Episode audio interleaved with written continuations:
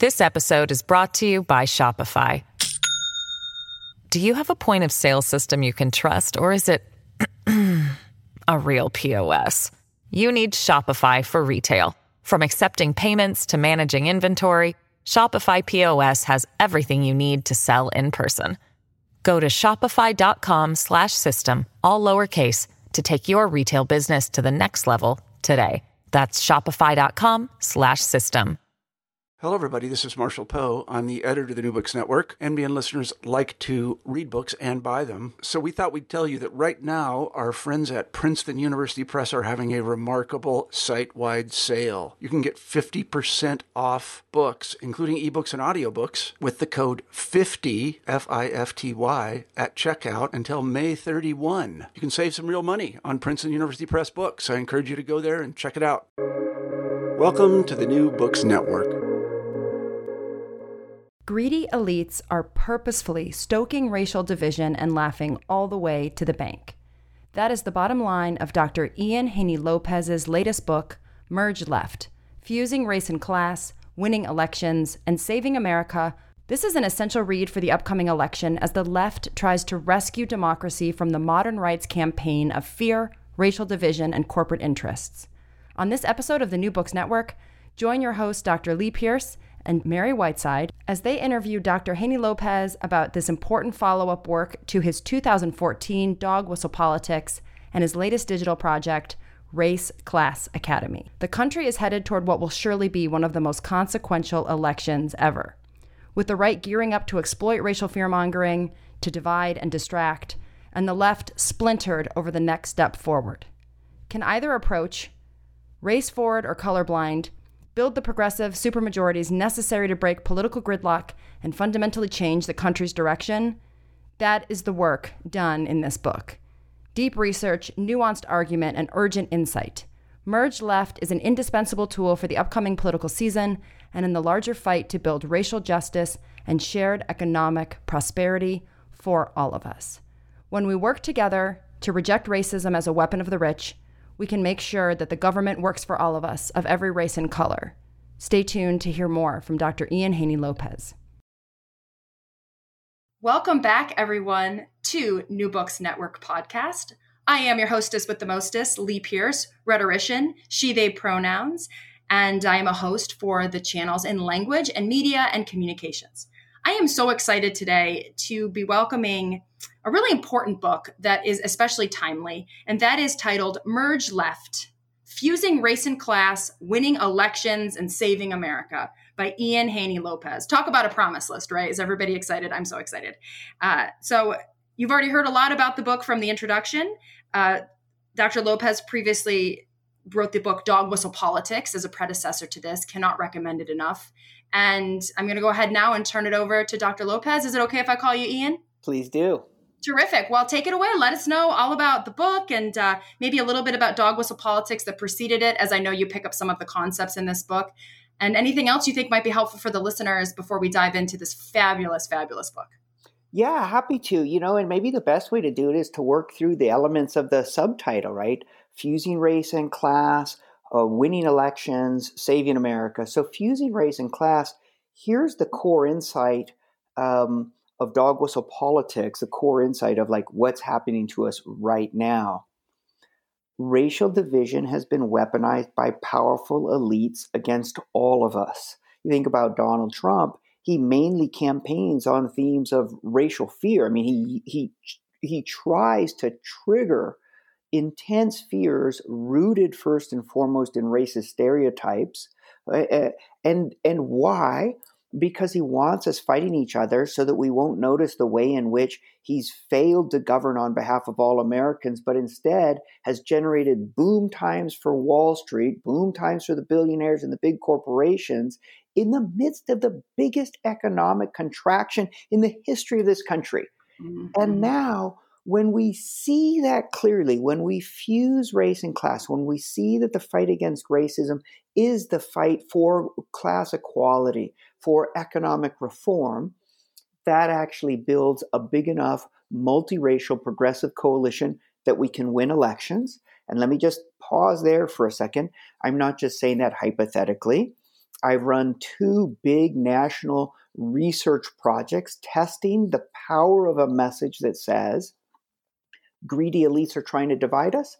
Let's come together and make sure government works for us and not for corporations. And I know that these are the most powerful, this sort of message is the most powerful political message out there right now. And now to the third part of the subtitle, and Saving America, you know, that's not just hyperbole. We are watching America be torn apart by greedy interests, by wealthy billionaires who profit when they sunder our democracy, when they get us to fight each other. And if we want to save our democracy, if we want to restore economic fairness, if we want to stop systematic government violence against communities of color, we have to build bridges across racial differences. We have to build a multiracial progressive supermajority, drive these fear-mongering politicians out of office, and make sure that government is actually working for all of us. That's what I mean by saying what's at stake is whether or not we save America. Yeah, certainly. I mean, I think the stakes of this book are excellent. Although I think you do a nice job of not using fear-mongering to sell the points of the book, which I really respect. In fact, there's a nice afterword about, what is it? It's always darkest before the dawn. Yeah, I really think that this is not a moment for more fear. Sure. Especially if you have, nor is it a moment for a sort of Pollyannish, everything's going to be fine. Right. This is a moment for saying, we understand what's been happening to us. We understand what's being done right now.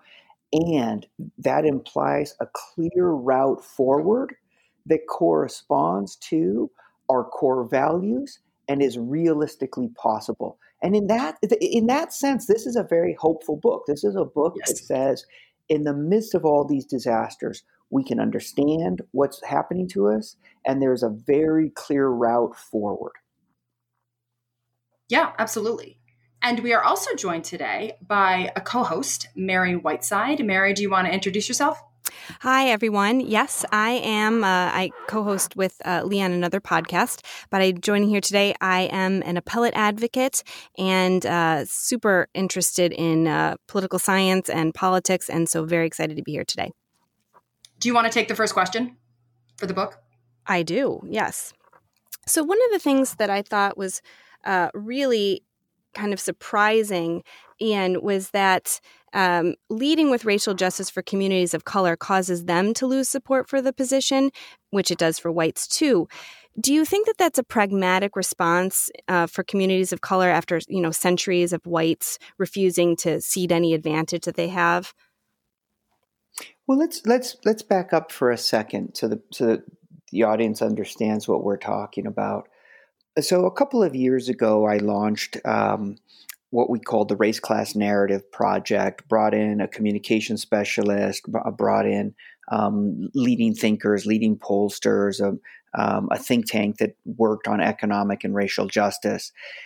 And what we wanted to know was how we could build a big enough coalition to actually drive out of office dog whistle politicians, to actually make sure the government worked for people.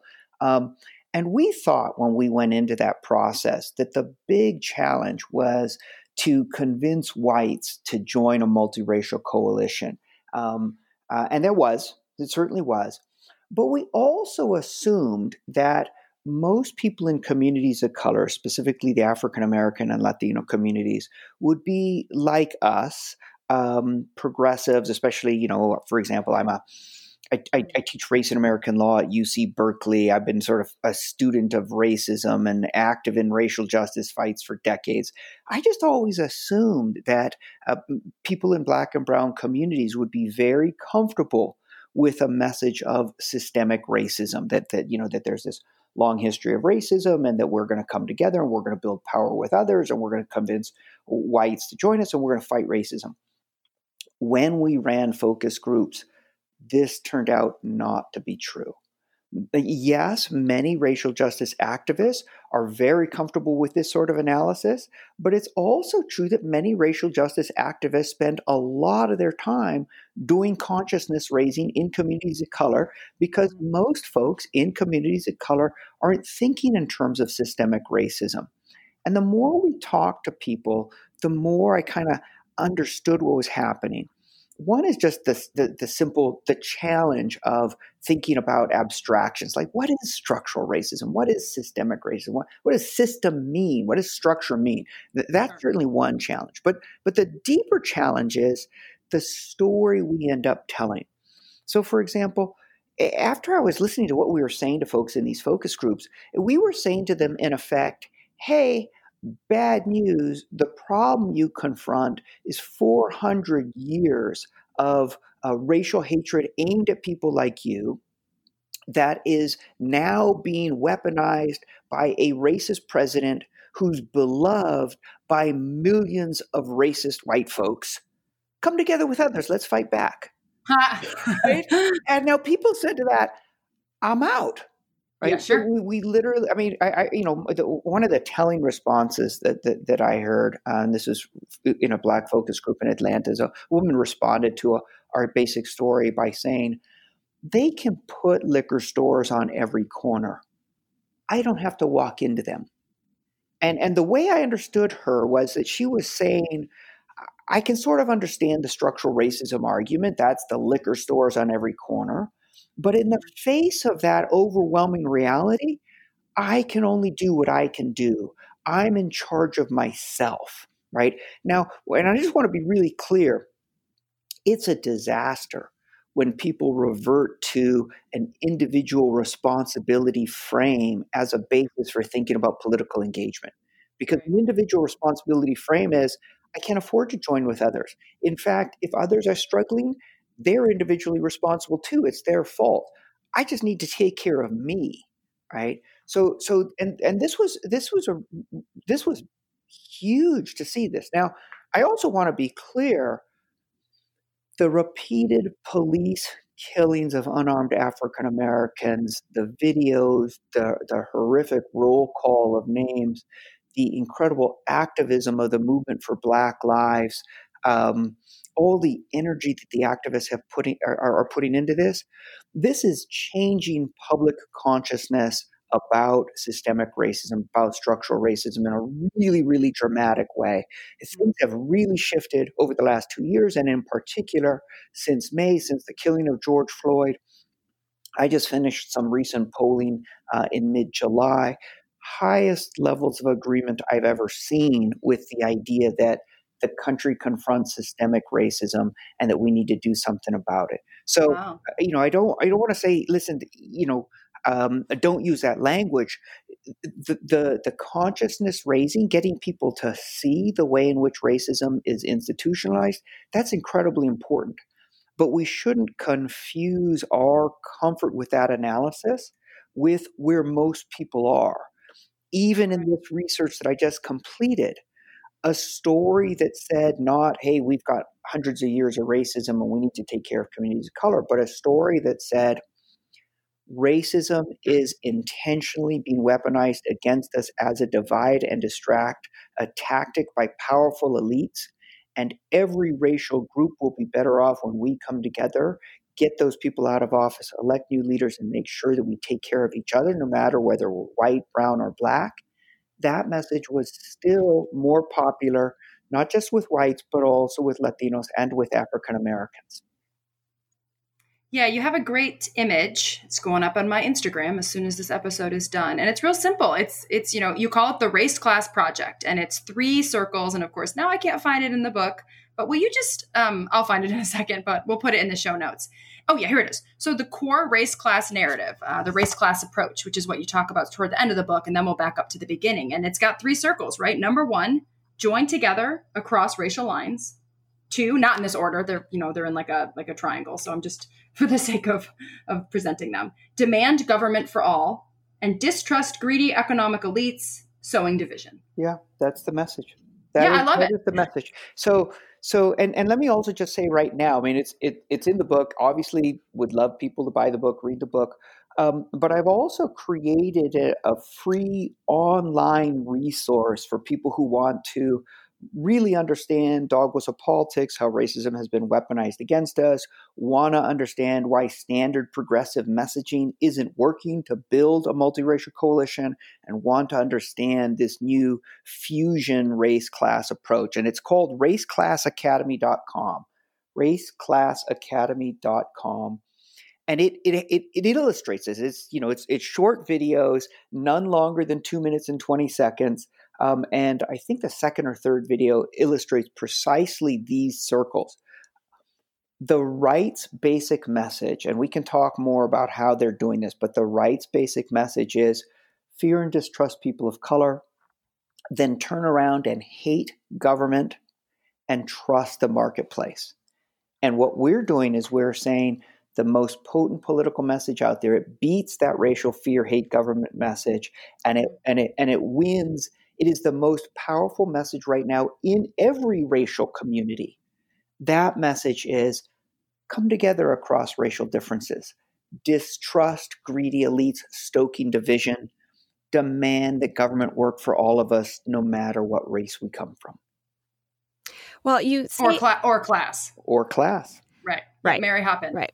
Well, you have this line that I love, which is in the book, which is that Americans believe they belong to the not yet rich class. And I think that is true across all racial lines, and, you know, is a real force that, you know, we have to kind of work against, because that has really kind of permeated American culture.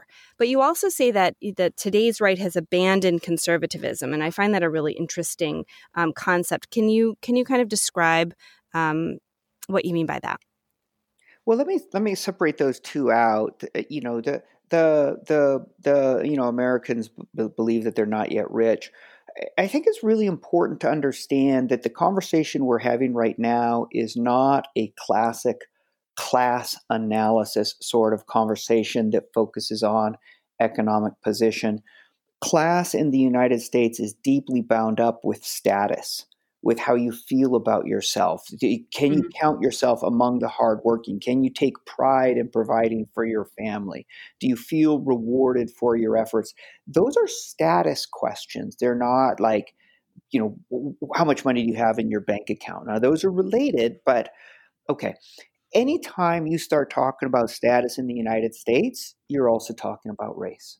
You're probably also talking about gender. You might be talking about religion, right? All of these are bound up with questions of status. And so what I was trying to do there is say, we need to fuse race and class in our political organizing, in our analysis, because they're already fused in reality. Mm-hmm. Race and class in the United States are inseparable. They're inseparable in terms of status.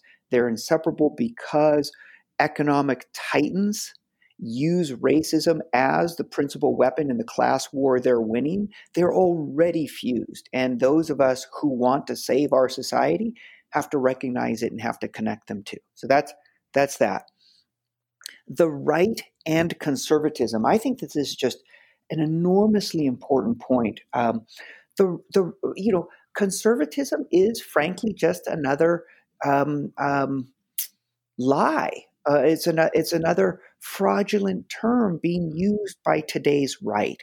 If you think about what conservatism used to mean, it used to mean people who believe in major social institutions, who believe that change ought to be slow and cautious and considered, and that we ought to strive to honor core values while society slowly evolves. Right? This is little c conservatism. We believe in institutions. We believe in culture. We believe in tradition. We believe in core values. We also believe in change and evolution because we know that societies evolve. We just think that evolution ought to be slow and thoughtful and respectful of past traditions. Okay, well, I mean, we might disagree with that. We might be like, no, once we know that something needs to change, we should change it quickly, and we should. Okay, fine. But let's talk about the modern right. Does it believe in core institutions? Sure doesn't seem to. It's destroying the post office. Right. It's hijacking the government and handing it over to the rich. It's destroying voting. It's destroying the legislative process. Right? Does it actually believe in core values? No, it's violating those core values at every turn. Does it believe in the essentials of the American experiment? Does it believe in a pluribus unum, out of many, one? No, it's trying to fracture that. Does it believe in a government by and for the people? No, it mainly serves the interests of the very rich. What we're seeing is a modern right that no longer believes in democracy. The modern right is hostile to actual voting. Yes. And the reason they're hostile to voting is because the modern right is mainly using government to help the very rich, and then they're turning around and, as a strategy for doing so, they're stoking social conflict and animosity purposefully. And we might also add, and this is just mind-boggling, the modern right is cooperating with Russian efforts to undermine and destroy public confidence in our major institutions and also in the project of democracy and international collaboration. The modern right is cooperating with a country that is trying to destroy the American project because it helps them win power. That is a violation of conservatism. Yeah. And do you think that in your focus groups or anything, did you get a sense that the base, the regular people get that, or they still believe themselves in little c conservatism? I think that when you say the base, you mean the sort of the Trump space. The Trump space, yeah. I'm using the media term, Yeah. But yeah, basically the Republican voters. So there's another part of the book where I take up the question of identity politics, and I say, listen, even among liberals, there's this tendency to condemn identity politics and to say, well, identity politics is, it's women and people of color and gays and lesbian and transgender folks trying to foreground the importance of their identity and their experience. And that's actually partial and fragmenting and divisive. And I respond to that by saying, nonsense. The truth is, all politics is identity politics. Even when you're privileged by certain identity hierarchies, everybody is engaging in politics, engaging in public action, engaging in building power with others, right? Because that's what politics is, building power with others. Everybody's engaging in that project through a series of three basic foundational identity questions. Who am I in this society? Am I esteemed? Am I valued? Am I dismissed? Am I threatened? Who am I in this society? Second question, who threatens me? Where is the source of threat coming from in my life? Third question, who are my allies? Who will help me? Right? These are the questions that the right is talking about all the time. And this is how the right has transformed a party that used to be known as the party of big business into the party of the silent majority, right? Because what they've done is they've grabbed people's attention by telling an identity story. And the identity story is, who are you in the society? You're decent, you're hardworking, you're law-abiding implicitly, you're white, and you're under threat, okay? Who threatens you? It's dangerous and undeserving people of color. It's thugs. It's gangbangers. It's terrorists. It's illegals. It's liberals, snowflakes, and who are the enablers of all of these dangerous and undeserving people? And implicitly, right, in a way that triggers strong racist stereotypes, you're under threat from people of color. And who are your allies? well, now your ally is the party that is pushing back against these liberal snowflakes, pushing back against liberalism generally, the party that's willing to reject political correctness, that rejects cancel culture, that stands with you who are beset. Oh, and by the way, now that you can't trust your neighbors because they're dangerous and undeserving, and now that you can't trust liberals or liberal government, you ought to trust business leaders. Business leaders ought to run the country, and you ought to trust the rich because they're not just rich, they're the job creators.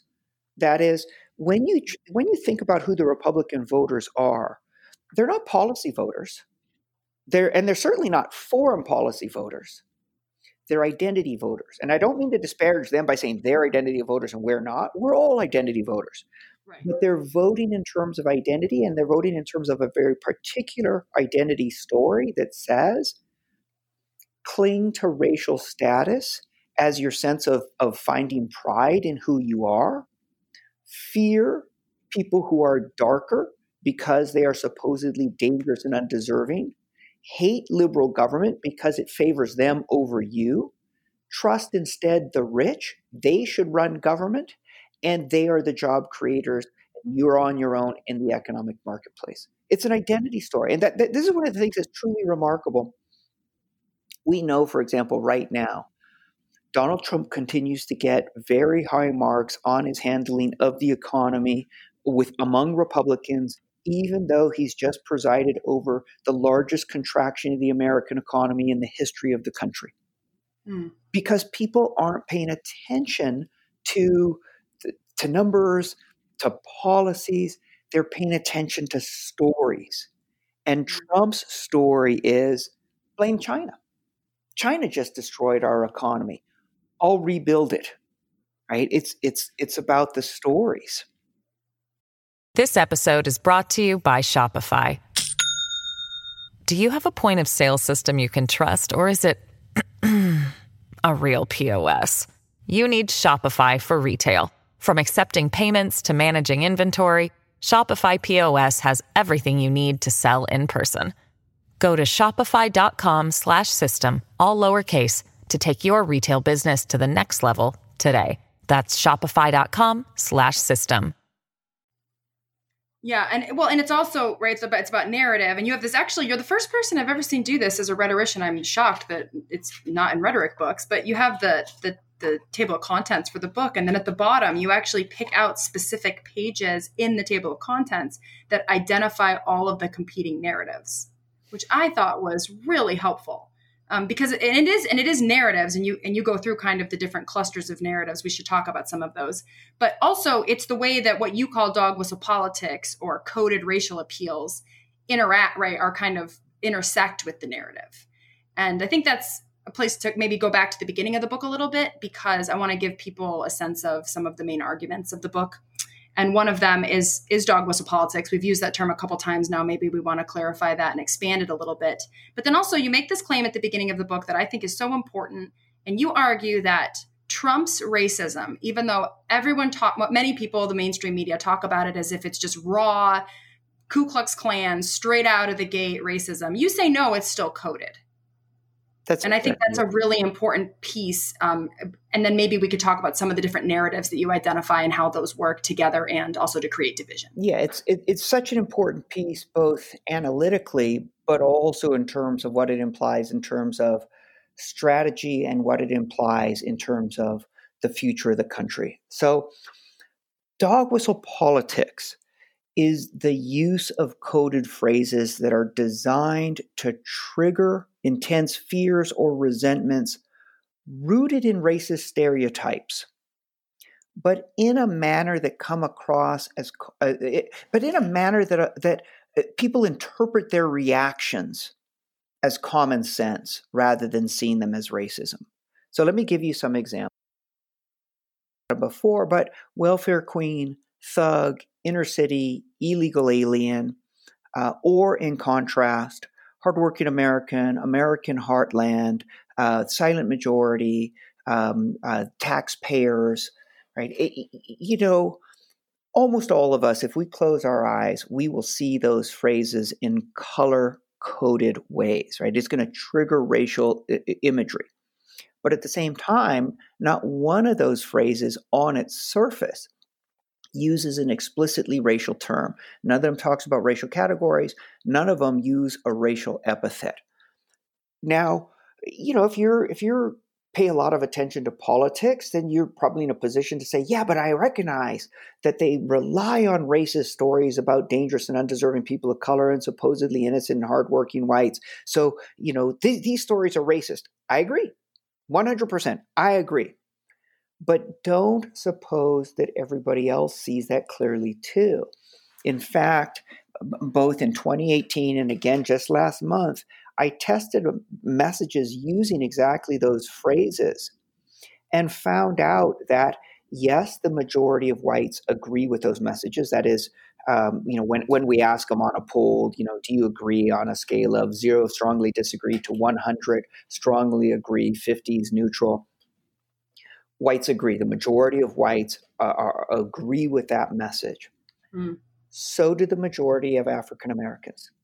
So do the majority of Latinos. So do the majority of Democrats. So do the majority of union households. It's an enormous mistake to think that if you can see the racism in Trump's message, everybody else can too. And just a really quick, sharp distinction. The majority of Democrats think that Donald Trump is a racist. That's what they say. But they don't really have a very sophisticated conception of what racism means. They just mean he's a really bad person and he's a bigot. He is those things.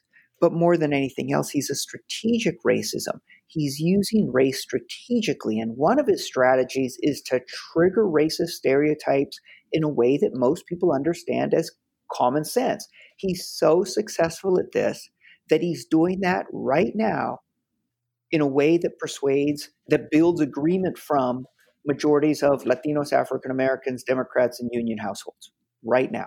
Okay, so that's important analytically. That's important strategically, because what that implies is we are not in a battle of, the country's not in a battle in which this election turns on how many people are closet Klans members. Right, we're not trying to be like, oh, we got to beat the Klan. What we need to do is reach people whose racist fears can be purposefully triggered, but who are also against racism. And this is one of the things that we found. The people who react to a message of we're threatened by illegals will also turn around and say, but I'm not racist, and I think racism is wrong, and I think everybody who has the courage to move should have a chance to make it. And now, are these two things completely contradictory? You bet. Welcome to the reality of most human beings. Most human beings can hold contradictory ideas simultaneously, and the issue is which of them gets triggered. Which of them seems most relevant to taking care of themselves and taking care of their family? And so here, this is this third part about the future of our country. I think this is so important. People are not, we cannot, we ought not, we should not, we must not write off Americans who are right now being manipulated in terms of racist fears. They remain our neighbors. Nor should we suspect that people who vote with us, if we're voting Democrat, are not also susceptible to these racist fears. Almost all of us are.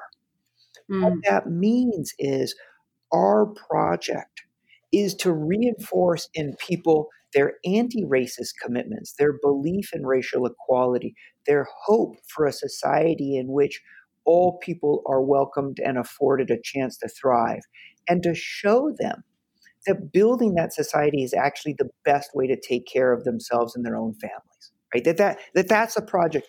That's what makes us hopeful about, can make us hopeful about America and about the American project. It's not that we're there, but we can plausibly get there, as opposed to the story that most progressives are telling themselves, which is Donald Trump's a bigot and so are the 40% plus of Americans who are still supporting him at this late date. Boy, if that's the country that we're living in, I don't see how we can plausibly hope our country or our democracy survives. Yeah, demophobia is not a good response, right? So just assuming that all of the Trump supporters must be the enemy, I very much agree. I don't think that that's either true nor helpful. Right. It's panic-inducing, right? Because then it's like, we are on the road to civil war. And I think that, you know, in the midst of the coronavirus, in the midst of, you know, sort of speaking now from California, in the midst of clear evidence of the sort of opening stages of climate collapse, right? So we've got these, we've got economic collapse, we've got a global pandemic. We have clear signs that the environment is shifting in a way that directly threatens us. And now you're also telling me half the country are white supremacist sympathizers, and somehow I've got to save this society? Off I go to Costco to buy another bottle of whiskey. Yeah. I thought this was a really interesting point that you had about the middle, that the middle of the spectrum from left to right is composed not by people who are necessarily centrist, but by people who aren't paying a lot of attention to politics, and that, you know, they can be tugged in either direction. I thought that was actually a pretty hopeful point. Do you think you could expand a little on that? Yeah, it's such a great question. So we're used to using left and right as metaphors, and I use it myself. You know, the title of the book is Merge Left. But there's a big risk with that metaphor, and that is it suggests a sort of a lineal continuum, that there's left on one side, right on the other, and by implication there's a center, and that the center is somehow centrist in the sense of having considered both sides and having come to some thoughtful middle moderate position. Now, and let me just say, the biggest promoters of that myth are neoliberals, are these sort of new Democrats who are like, you know, we're not as extreme as the Republicans, but neither are we as radical as the Democrats.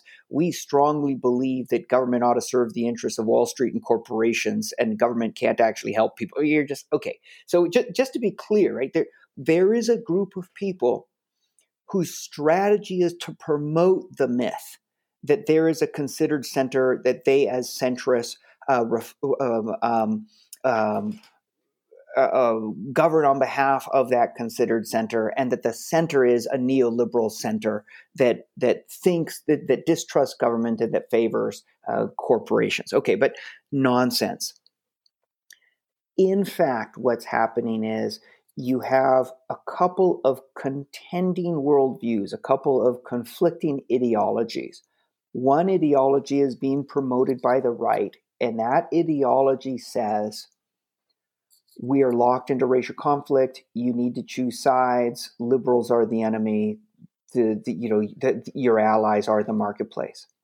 The other ideology is the ideology on the left, and it's far less well developed. But it says something like, we feel favorable towards people of color. We believe the government ought to actually work for all people. We're leery of an economic system that rewards the very rich. But it's, you know, those are the basic elements, not super well defined, but those are contending ways of understanding the world. And the people in the middle are kind of bouncing back and forth between different elements of those views at the same time that, for the most part, they're just trying to make it through their lives. They've got a lot going on, whether it's jobs or work or, you know, whatever, family, kids, whatever's going on. They're not paying a whole lot of attention. We call these the persuadable voters. You can think of them also as the conflicted voters. They will move in either direction depending on which side can get their attention, but also convince them that one side or the other of these contending worldviews is the best way for them to take care of their families or to see themselves in a positive light, right? And so this is such an important insight. And it's such an important insight in terms of what progressives are trying to do, but it's also such an important insight in terms of what Betsy DeVos is trying to do, in terms of what conservatives are trying to do. They do not want a robust system of public education designed to build a population capable of critical thinking.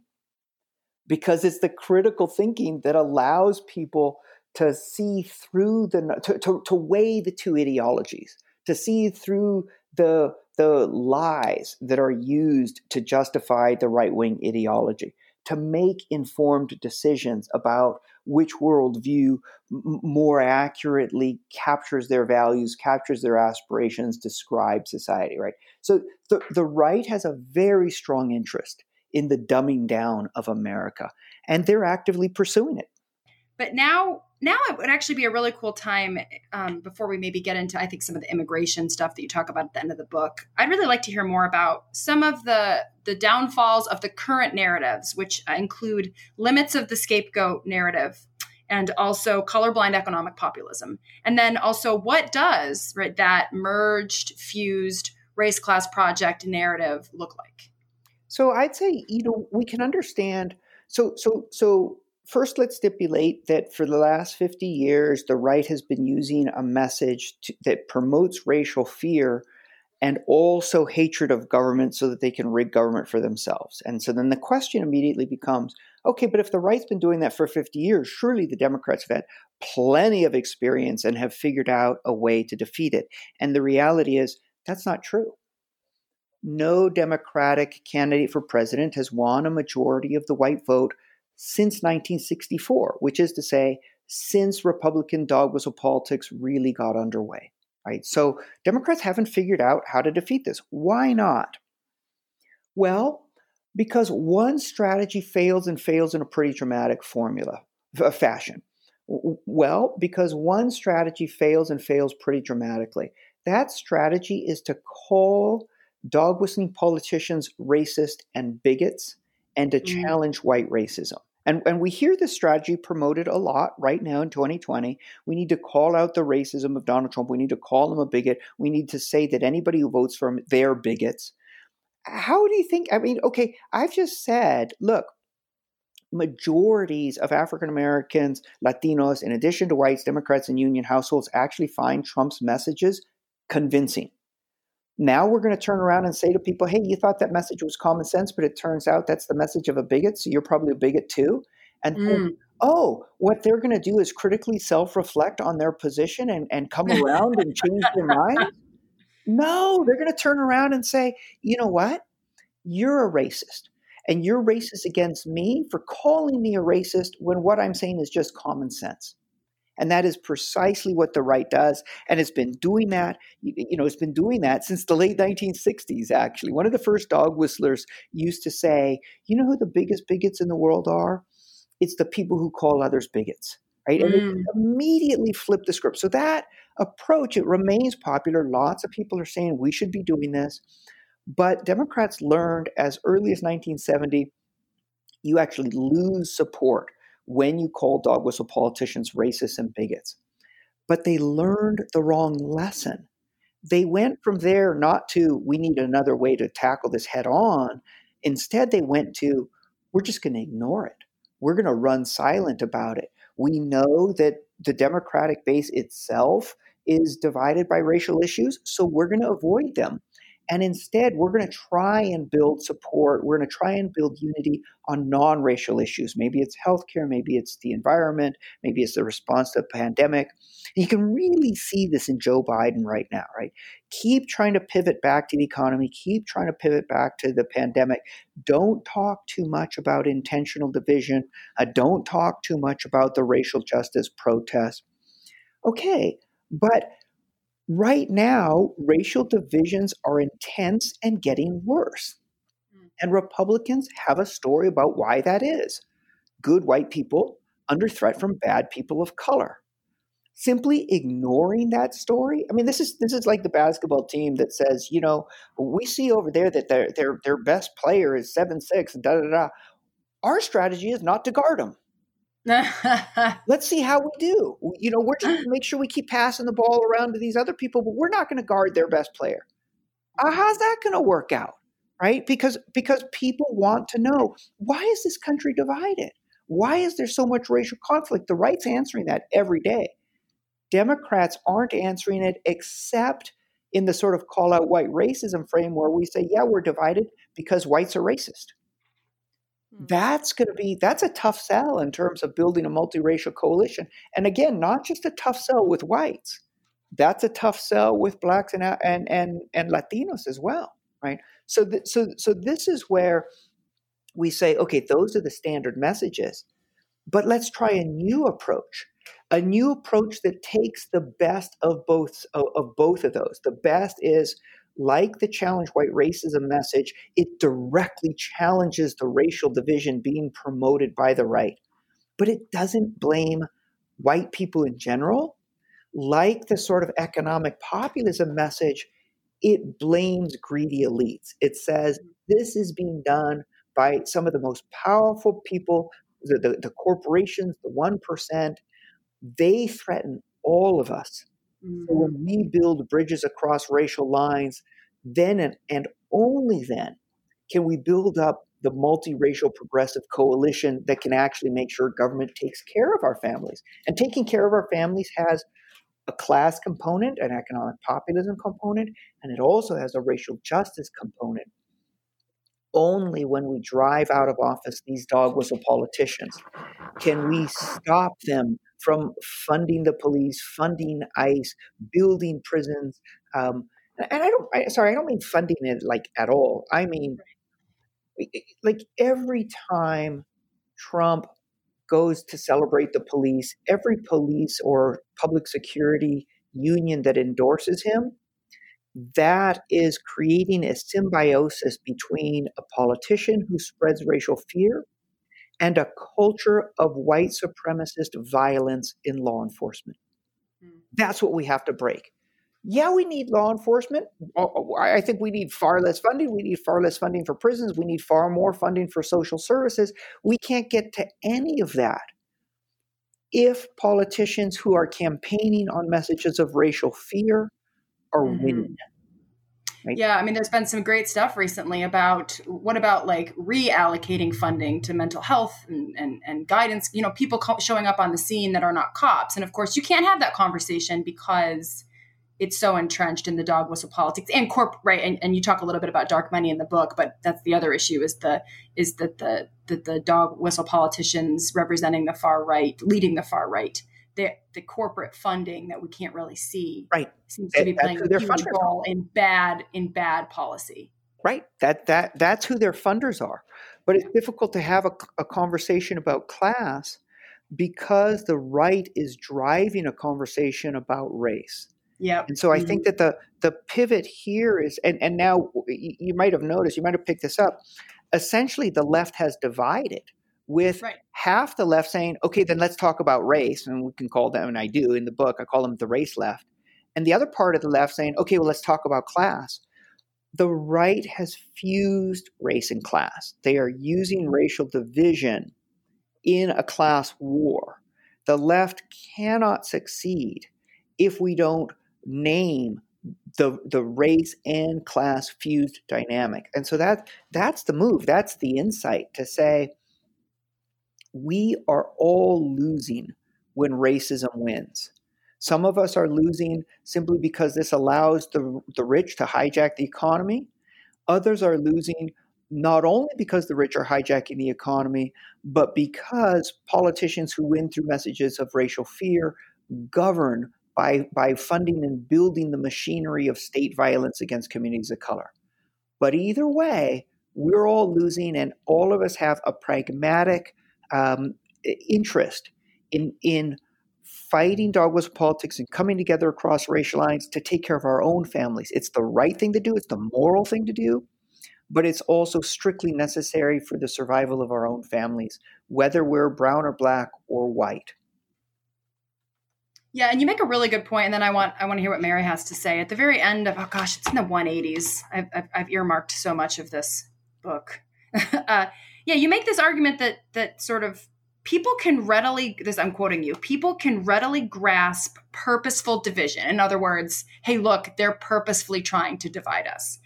As they see it, in their families, their workplaces, in community groups, and very much in politics. And they know that coming together is the clear solution. And I thought that was a really good point because people get that, right? They get, oh, someone's trying to split us up. And how often, you know, in the media, do you see that joke where someone's like, well, I could talk about my family that way, but you're not going to talk about my family that way. I mean, it's a really common trope. And yet you're right. I mean, you talk a little bit about how Clinton used it in the Stronger Together, right, showing how Trump was using purposely divisive language. But of course, there were so many factors there that it couldn't lead the way as a strategy of success. And yet we're not seeing that being picked back up in the Biden-Harris ticket. Yeah, I think that that's right. So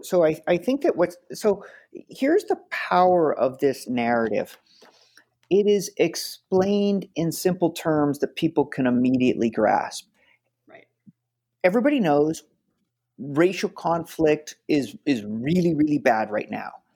Everybody has a sense that the economy is working best for the rich. All we're doing is we're connecting those through a story about motives, which people can get pretty easily.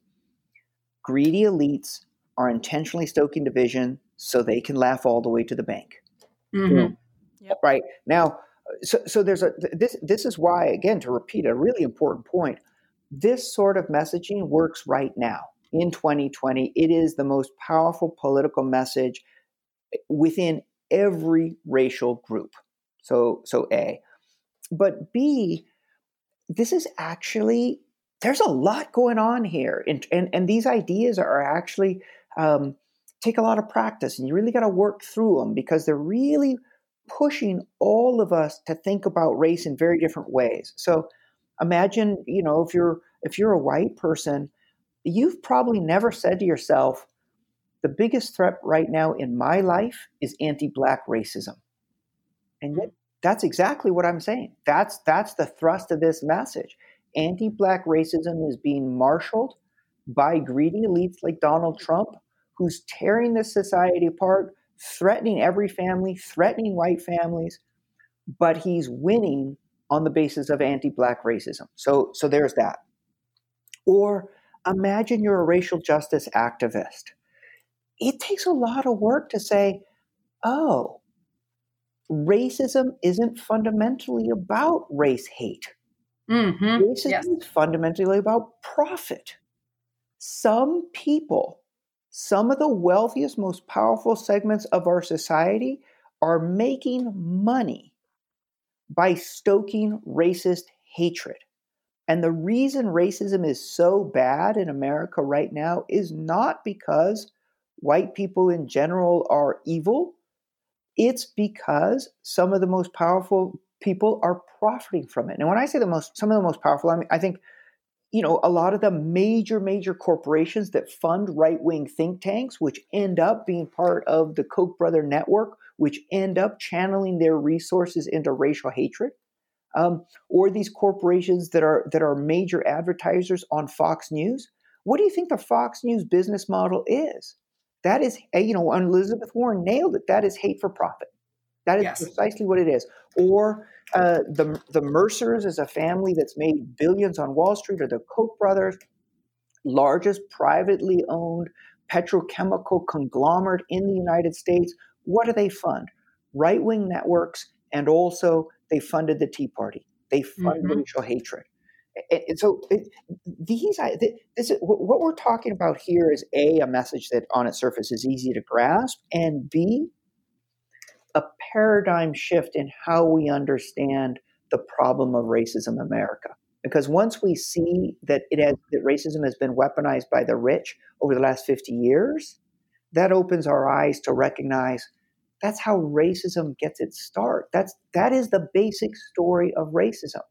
It starts as a way to justify the dispossession of Native Americans, starts as a way to justify enslaving people, imposing upon people a system of chattel slavery. That's racism in the service of profit, the profit of the plantation owners. Many of the white farmers, they're impoverished by slavery. but rewarded by a myth of white supremacy, right? This has been the story of racism in this country for 400 years. And if we can get our heads around it now in 2020, that's the way we actually can save our society. That's the way we can take the next big step in terms of racial equality, by realizing that a society in which we build bridges across difference is a society that can take care of all of our families, if we're people of color or if we're white. Mm-hmm. Yeah. So I wanted to just talk just a little bit about another book. I know we're here for Merge Left, but I actually wanted to talk a little bit about a book you published in 1996 called White by Law. And I really think your research has kind of prepared you for where we are, you know, as a society. And it was particularly interesting to me because I pass as white. I'm half white, half Asian. And so this kind of notion of white being something that is that has been legally constructed and citizenship and who is white was really interesting to me. And you look at cases where the courts go through and they kind of define that, and some of the things that were just shocking to me. And I think kind of get at how recent all of this is, and until 1931, a woman who was a U.S. citizen would have her citizenship automatically stripped if she was married to a foreigner who was racially ineligible for citizenship. And for example, somebody from China or Japan or a mixed race person, would not be able to be a citizen. So I thought to myself, well, that would be me. I wouldn't be able to be a citizen because my mother, if she, married my Japanese father. And it's just, and that's so recent, 1931 is so recent. And, you say how citizenship serves as a proxy for race, and that it's always been easier to think of someone as a non-citizen than to decide that they're a non-person. And to me, that dog whistle is going out so strongly in immigration and in the family separation policies of the Trump administration and putting kids in cages, that really, what is that saying? That's saying that these people are not persons. They're not deserving of the same type of treatment that we would give to, white people, but that whiteness was something that was legally created. What do you see that yourself as coming through? Very much so. It's such a great question. There's a through line in the United States in which the country, powerful segments within the country, have constructed a national identity that is very, very closely bound up with being white. And one example of that was that among the first laws that the first Congress passed in 1790 was a law about who could naturalize to become a citizen, who a person with foreign citizenship could go through naturalization and become a U.S. citizen. And in 1790, Congress said only white persons could become citizens. And so right away, you see there's going to be this close connection between a sense of who can belong. And citizenship, we should understand, that's not just formal status, that's who belongs, who's part of we the people, who's part of the group that's understood to be engaged in the American project of self-governance, government by and for the people. That's government by and for citizens. And so immediately in 1790, that's tied to whiteness. Another big moment when this connection between citizenship and whiteness really takes hold is during the period we think of as Manifest Destiny in the 1830s, 1840s. As the United States continues its westward expansion, then goes to war with Mexico and takes the northern half of Mexico, so much of the rhetoric of that time is fueled by a notion of Anglo-American supremacy against the weakness, the inferiority of a mongrel Mexican identity. Then again, we see it in the first immigration cases. I think people will be surprised to know that prior to the Civil War, immigration was often seen as a state matter. That, too, has its history in slavery. The original slave states didn't want the federal government to control immigration out of fear that the federal government might use that authority to restrict the importation of Africans who were being turned into enslaved persons. That changes after the Civil War. There's a sense after the Civil War that the federal government is going to manage immigration. And for some of the first immigration cases involve congressional laws banning immigration from China. And the court says, well, of course, Congress has the power to ban immigration from China. That's a matter of national security. But then you want to stop for a second and say, there's no actual threat to national security from China in 1880, not in any literal military sense. There is a threat to national security from China if we understand national security to mean a national identity as a white country. And we see that again and again and again. And it's very, very prevalent in Donald Trump's language. When he's saying, "Make America great again," many progressives respond by saying, isn't he invoking a time when the United States was overwhelmingly white in its population? Isn't he really saying, make America white again? Isn't he invoking a nostalgia for, a Leave It to Beaver 1950s version of essentially a whites-only segregated suburb in which people were comfortable with, indeed oblivious to the fact of segregation? It was simply the way the world was supposed to be. That's what he's invoking. So this question of whiteness as something that is inseparable from the nation-building project, it's really important to see that, but then also to see the countervailing forces, because we've been fighting against that. We were fighting against the idea that citizenship and whiteness should be closely bound together. That was the whole import of the 14th Amendment and the Citizenship Clause of the 14th Amendment. The laws begin to change. The law against limiting naturalization to white people is finally fully struck down in 1952.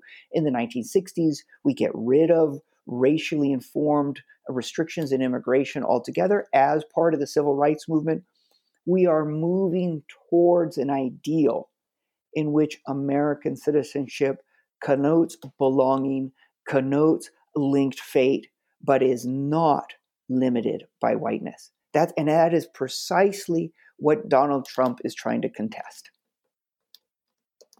Right, and this notion, I think, in the point that you make is a call, almost a call to action for whites in your book is, that they should renounce their privileged racial status because it perpetuates a pattern of superiority and inferiority. And I think that that's something that we're also hearing now, with the current social justice and racial justice movements. And yeah, but I was wrong. Oh, yeah. No, I've changed my mind on that. I think so. This is right. Yeah. So I think I was naive when I wrote that in 1996. What I thought in 1996 is, hey, the problem is whiteness, so white people should stop being white. Which, if that were possible, sure, that'd be great. In the same way that we should all just walk away from racial identity, fine. But the reality is that's not possible. We live in a society that is so deeply structured in terms of race that race really informs, shapes our imaginations of who we are and who we can be and how we relate to others. And you simply cannot say, and this is my critique of a lot of current anti-racist trainings, right? You simply can't, you just can't say to people, stop being privileged, stop being white. What does that mean? How do you get out of it? What do you move to? How do you then feel good about yourself, right? Like if you think about a lot of anti-racist trainings right now, what they're offering whites is a hair shirt. Feel bad about yourself. Feel guilty. You can be an ally, but you can't be a leader. You're not an equal partner. You need to step back. Nonsense. We're all just people. We're differently situated by race. I'm not saying that, let's not think about race. Let's think very carefully about how race differently situates us. But let's be very clear that what's important is to offer everybody a way to feel good about themselves by being part of a multiracial coalition in which we believe in each other, we're curious about each other, we celebrate the differences, we build bridges across differences, we repair prior harms, we come together to take care of each other. And that ought to be available as much to people of color as to whites. I really do think progressives right now ought to be saying to whites, our agenda is to build a white identity predicated on seeing yourself as an equal and valued part of a multiracial coalition that rejects racism, celebrates difference, and commits to a profound belief in our linked fate. And economic equality. I encompass that in that linked fate, right? That is like, we need to take care of each other.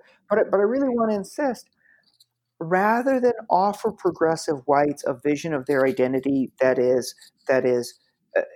deeply tied to guilt and to a sense of fault, why not offer people an identity tied to joy and to hope and to curiosity and to a sense of like, yeah, we all have a lot of work to do, frankly, and let's be honest, white people have a lot of work to do. Building a true egalitarian multiracial movement, not easy.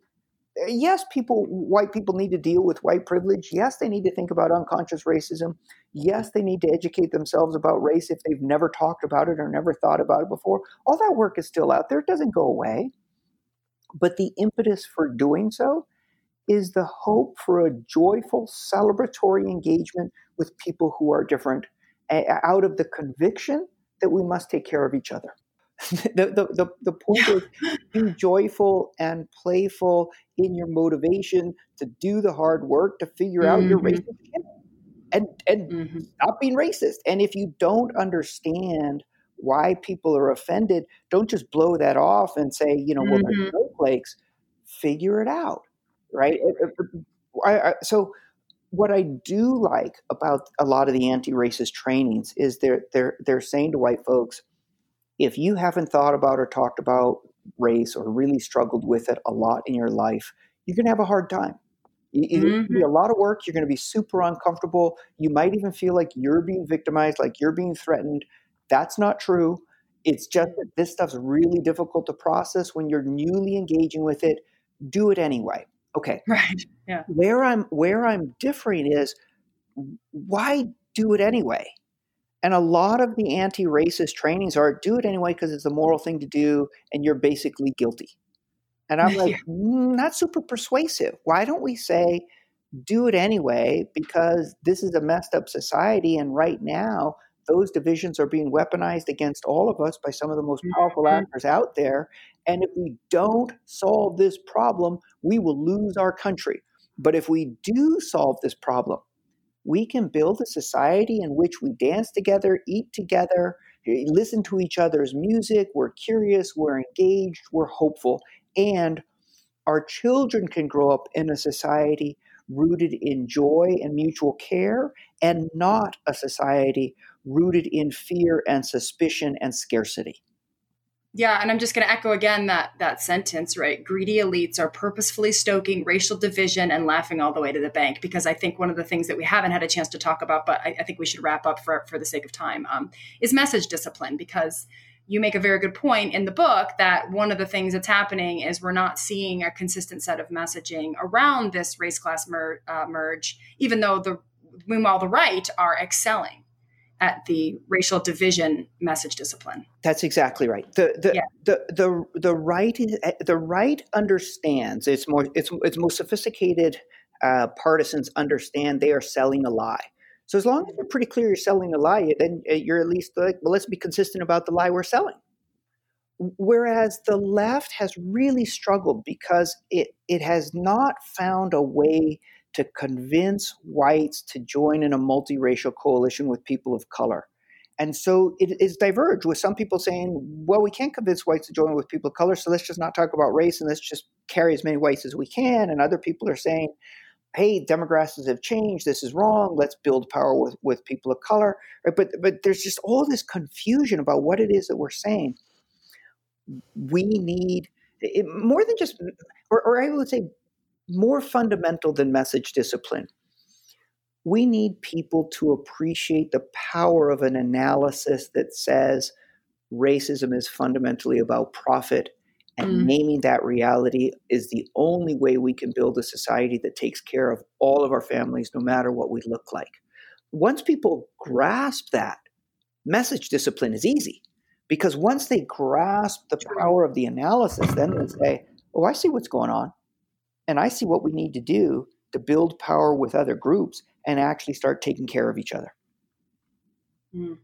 Yeah, absolutely. Well, this has been, this book was very transformative. I mean, I read a lot of books, and usually I see the next thing coming, but sometimes you would say, actually, our research found this. And it's like, that's not what I thought was going to happen. So I cannot recommend highly enough that everyone check out Merge Left, Fusing Race Class, Winning Elections, and Saving America by Ian Haney Lopez. And again, the website, which I will put in the show notes, a free resource. I've already looked at it. It's fabulous.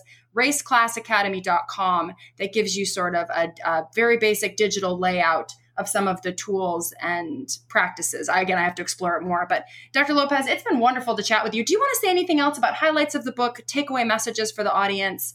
Or Mary, do you have anything that you want to add? Let's go Mary first, and then let's give Ian the last word. Well, I just hope that the left and politicians really read this book and embrace what's being said, because I think it speaks a lot of truth, and I think it is our path forward. And so I really hope that people, ingest it. Yeah. And then Ian, anything in terms of things you're working on now, take home messages, or anything from the book you want to highlight before we wrap? The one thing that I would highlight is that this is a story about who we are and what has happened to us that is hard-hitting, that really takes a critical look at what's going on, but that offers a solution commensurate with the scale of the problem. Mm. Right? That is, so many books say, well, there's too much dark money, or the polluters, or da-da-da-da, and then it offers some solution that's never going to happen. This is a book that's genuinely hopeful in the sense of saying, we can see what's happening to us, but here's some really good research backed up by public polling that shows we can turn this around. And what do we get when we turn it around? We don't only win elections, we build a society rooted in joy and curiosity, celebrating differences, and an ethos of taking care of each other. That's what we get. And it's a beautiful thing. And I really want to leave people with a sense of things are bad, and we can understand why they're bad. But we have a chance and a clear and plausible way to turn this around and make this the sort of society that we want to live in and that we want for our children. Yeah, absolutely. And I'll leave everyone with one of my favorite lines from Merge Left, page 220. It's so good, it got its own paragraph.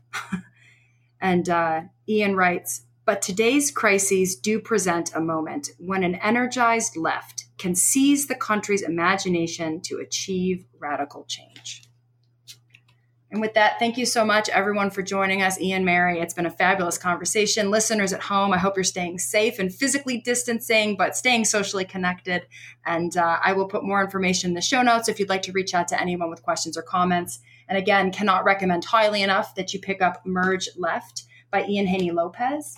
And just a quick plug, your public libraries are struggling at the moment. And we thank the New Press who published this book, and all of the presses who do such great work.